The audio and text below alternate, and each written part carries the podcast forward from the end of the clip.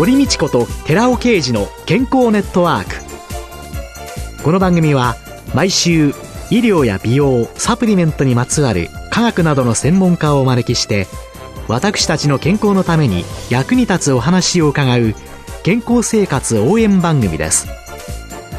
包摂体サプリメントと MGO マヌカハニーで健康な毎日をお届けするコサナの提供でお送りします。ここでコサナから美容と健康のための無料セミナーのお知らせです来る9月17日火曜日午後5時から6時まで東京日本橋のコサナ東京本社にて第20回美容と健康を科学するコサナのセミナートップアスリートたちに知ってほしい日本人のためのスポーツ栄養学を開催いたします。講師は番組パーソナリティで神戸大学医学部客員教授の寺尾啓治社長。なお、講演後午後6時から7時までニュージーランドカフェ赤坂ケータリング料理を囲んでの懇親会も開催いたします。セミナー、その後の懇親会も参加無料です。参加ご希望の方は、コサナホームページの応募フォームから、もしくは東京03-6262-1512までお電話でお申し込みください。コサナから美容と健康のための無料セミナーのお知らせでした。こんにちは、堀道子です。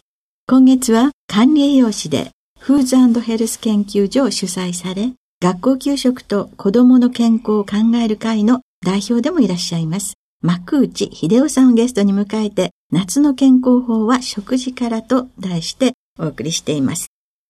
先週ですね、夏の食事のポイントは、でんぷんをちゃんと取るっていうことを教えていただいたんですけれども、でんぷん以外に今度は気をつけることっていうのは、次のポイントは何でしょうか？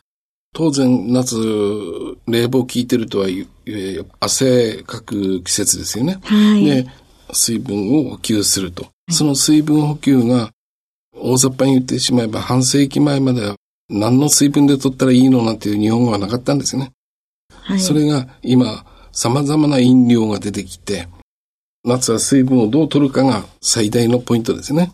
水分の取り方というそうですね。問題点。はい、まあ、クリさんはいろんな著書の中で一億総天敵時代なんていうのもありますけれども、これはどういうふうに考えたらいいんですかね？半世紀前までは特別な時を除けば、水分ではカロリーを取らなかったわけです。水っ腹にしかならない。水、うん、麦茶、ほうじ茶、番茶、あるいは緑茶。そういうものでしか水分取ってなかったわけですね。はい。ところがそこに今、熱量のある、カロリーのある、飲み物があまりにも増えちゃった。うん。っていうことは最大の問題ですね。夏になるとどうしたって水分欲しくなる。その時に熱量のある飲み物を飲んでしまう。そうすると液体ですから吸収早い。中途半端なものがいっぱいになる。そうすると食事ができない。でんぷんが取れなくなる。でんぷん取らなくなると液体で熱量を取ったものっていうのは急激に落ちますからね。液体ですから。はい、長持ち、腹持ちいいわけないわけですね。はい、だからご飯が入らなくなって、お腹すく、従って今度またジュースを飲む、お菓子を食べるの悪循環になっちゃってる人が非常に増えてるということなんですね。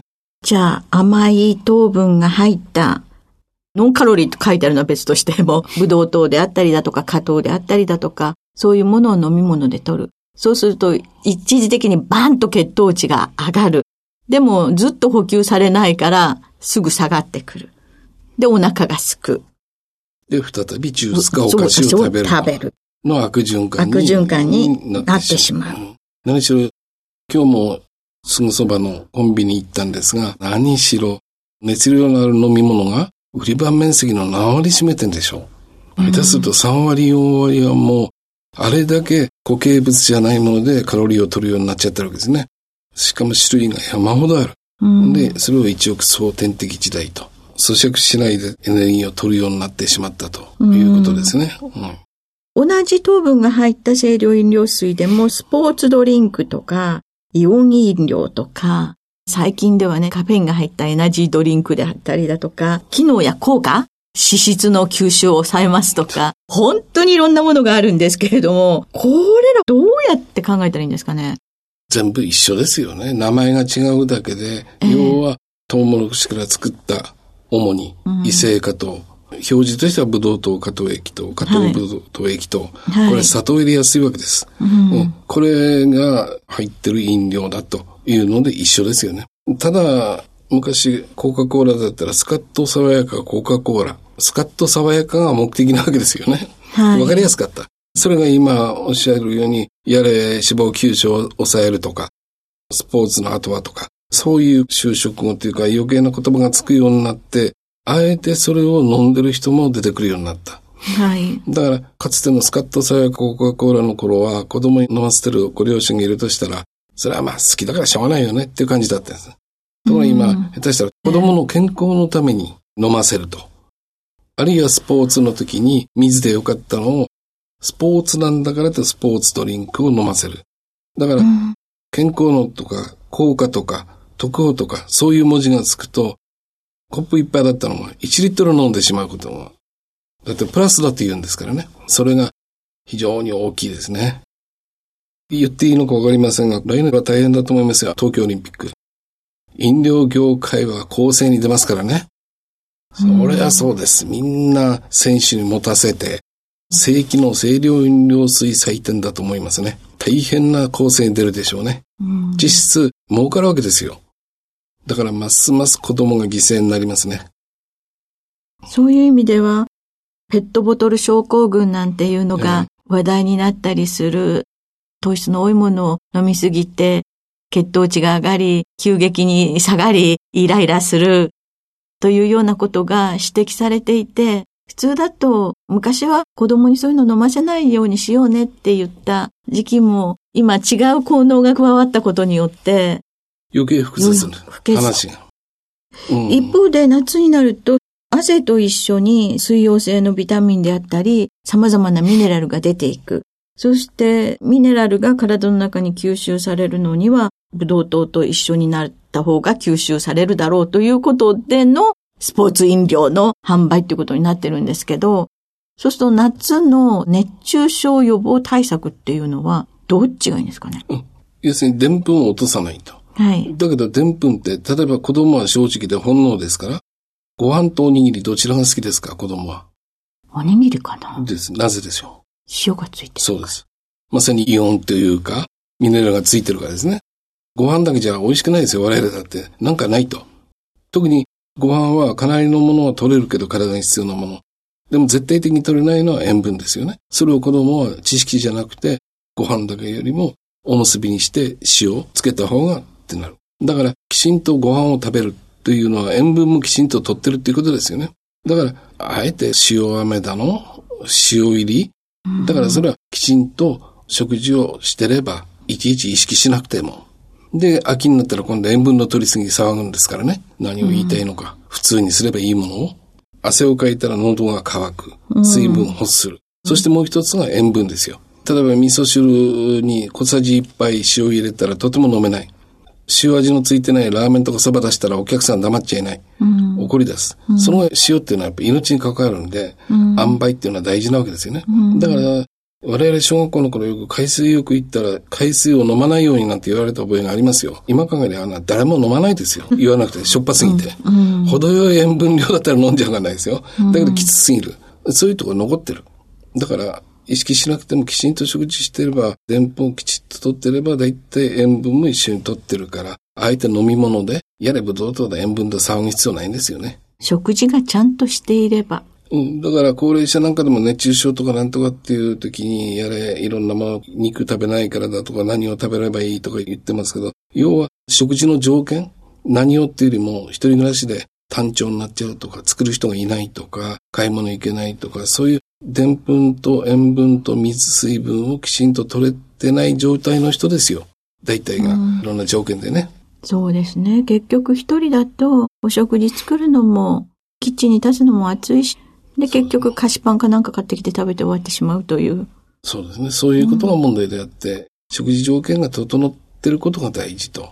そういう意味では、いろんなことでマスコミが報道したりとか、いろんなものっていうのは総論、一般論的なもの？なんだけれども、実際に目の前の患者さんっていうか、目の前の方の食生活の問題点を、やっぱり考えてあげなきゃいけないってことなんでしょうね。そうですね。で、先ほど砂糖、あるいは異性化糖の問題っていうのがおっしゃっていらっしゃいましたけれども、これはやっぱり本当に大きな問題、深刻と捉えてらっしゃいますか？去年か今年、どちらでしょう？アメリカの小児科のお医者さんが書いた本で素晴らしい本があるんですけどね。ええ、それ加糖中毒っていうんです。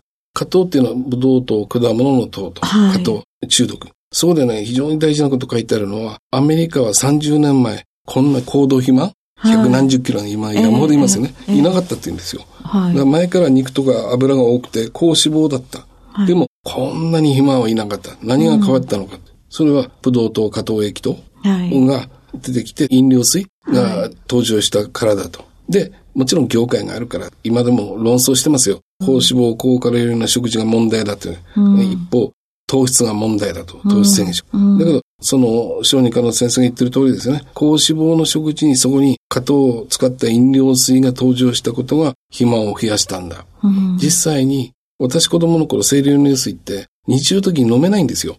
なぜかって冷蔵庫ないから。甘い飲料水が冷たくなかったら飲めたもんじゃないですよね。甘ったるくなっちゃいますもんね、ぬるいと。ぬるいとうまくないですよ。えー、ところが家庭用冷蔵庫が登場して、みんな家庭に清涼飲水の自動販売機を置くようになった。それがアメリカの場合、もっと大きな冷蔵庫でドバーッと、うん、そっから肥満糖尿なんていうのが登場したんだと、その小児科の先生言ってるんですよね。私もそう思いますね。だから、その先生は私だけじゃなくて、どうもやっぱりいろいろあるけども、いろいろあるけど一番はそこだと。いうことで、世界で肥満や糖尿、ましてや小児の肥満糖尿で悩んでる国がみんな考え出してるのが、で、実践始まったのはソーダ税ですよね。ソーダ税ソーダ税。これはどういう？要するに、砂糖が入った、異性化糖が入った飲料水に税金をつけると。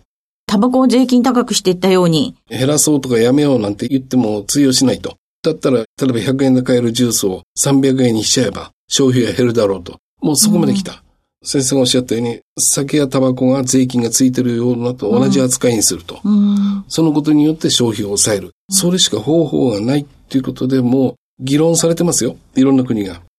でも、砂糖税議論されたとかうまくいってないんですよ。なぜかというと、チョコレートはどうなんだ日本で言えば、佃煮はどうなんだまんじゅうはどうなんだぐちゃぐちゃぐちゃぐちゃ議論になる。とか、清涼飲料水は区別しやすい。ということで、実際、メキシコなんかは、かなりそれで清涼飲料水の消費量が減ってます。だから、論より証拠というか、いろんな議論はある高脂肪が問題なんだ。いや、糖質なんだと。あっても、現実として世界の国が動いているのは、ダントツソーダ税。日本も、日本はのんびりしてますから、20年後にはソーダ税は登場すると思います。20年後ですか。そこまで行きますね。みんながもう少し知識を持って経済優先というよりは、国の介入が必要な健康のための、健康寿命の延長のためには、そういうことも必要なんでしょうね。ただ政治家はやったら落選しますからね。それだけ度胸のある人が日本にいるのかっていう問題になりますよね。はい。どうもありがとうございました。今週のゲストは管理栄養士でフーズヘルス研究所の主催されていらっしゃいます。学校給食と子供の健康を考える会の代表でもいらっしゃいます。幕内秀夫さんでした。来週もよろしくお願いします。続いて、寺尾刑事の研究者コラムのコーナーです。お話は、小佐野社長で神戸大学医学部客員教授の寺尾啓二さんです。こんにちは、寺尾啓二です。今週は先週に引き続き、クルクミンによる美容効果というタイトルでお話しさせていただきます。私たちの研究室では様々なファイトケミカルの機能性を高めるために、シクロデキシトリンによる溶解度の改善、安定性の改善、吸収性の向上など様々な検討を行ってまいりました。そこで研究室で検討してきた注目すべきヒトケミカルとファイトケミカル14種類。具体的には、コエンザイム9点、Rα リポ酸、クルクミン、トコトリエノール、レスベラトロール、ウルソール酸、フェルラ酸、ジヒドロケルセチン、アリルイソチオシアネート、コーヒー酸フェネチル、シリング酸メチル、4アミノチオ3ブテニルイソチオシアネート。の中から耐痛活性作用のある物質を探索いたしました。実験方法は、タイ2を過剰発現させた細胞の培養培地にサンプルを添加して15分後の体痛の活性化をウエスタンブロッティング法っていう方法があるんですけども、よって確認したわけであります。その結果、14種類の中でクルクミンに素晴らしい体痛活性化作用のあることが確認できました。1から5マイクログラムパーミリリッターのクルクミン濃度で体痛活性作用が示されたわけです。素晴らしいと形容詞をつけた理由は、これまでに見出された体痛活性化作用を示すファイトケミカルは、ほとんどの場合、100から500マイクログラムパーミリリッターの濃度を必要としておりますので、わずか1から5マイクログラムの濃度で体痛活性化作用が認められたわけです。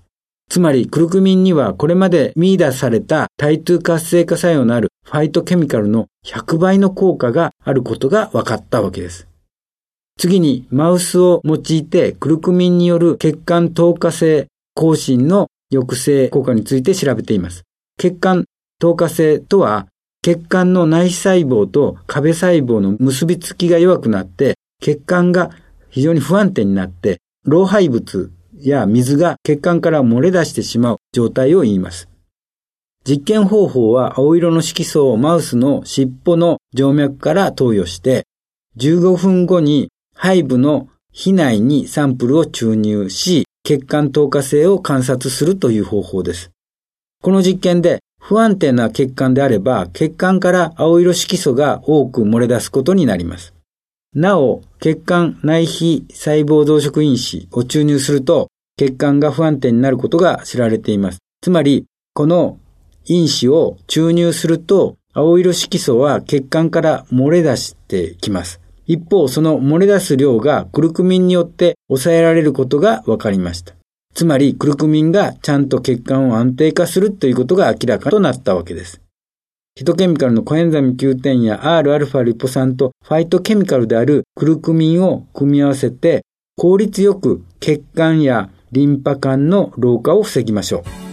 スキンケアとしてシワやたるみを予防するだけでなく、アイケア、育毛、脳機能改善、ED 予防、メタボリックシンドローム対策等、多くの効果が期待できます。お話は、小佐野社長で神戸大学医学部客員教授の寺尾啓二さんでした。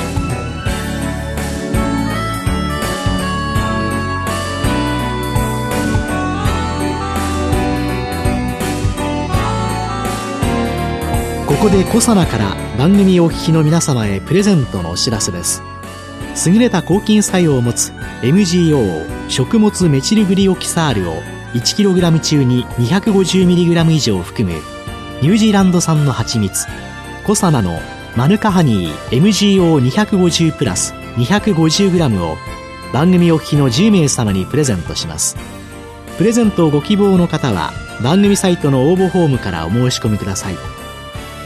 コサのマヌカハニー MGO250 プラス 250g プレゼントのお知らせでした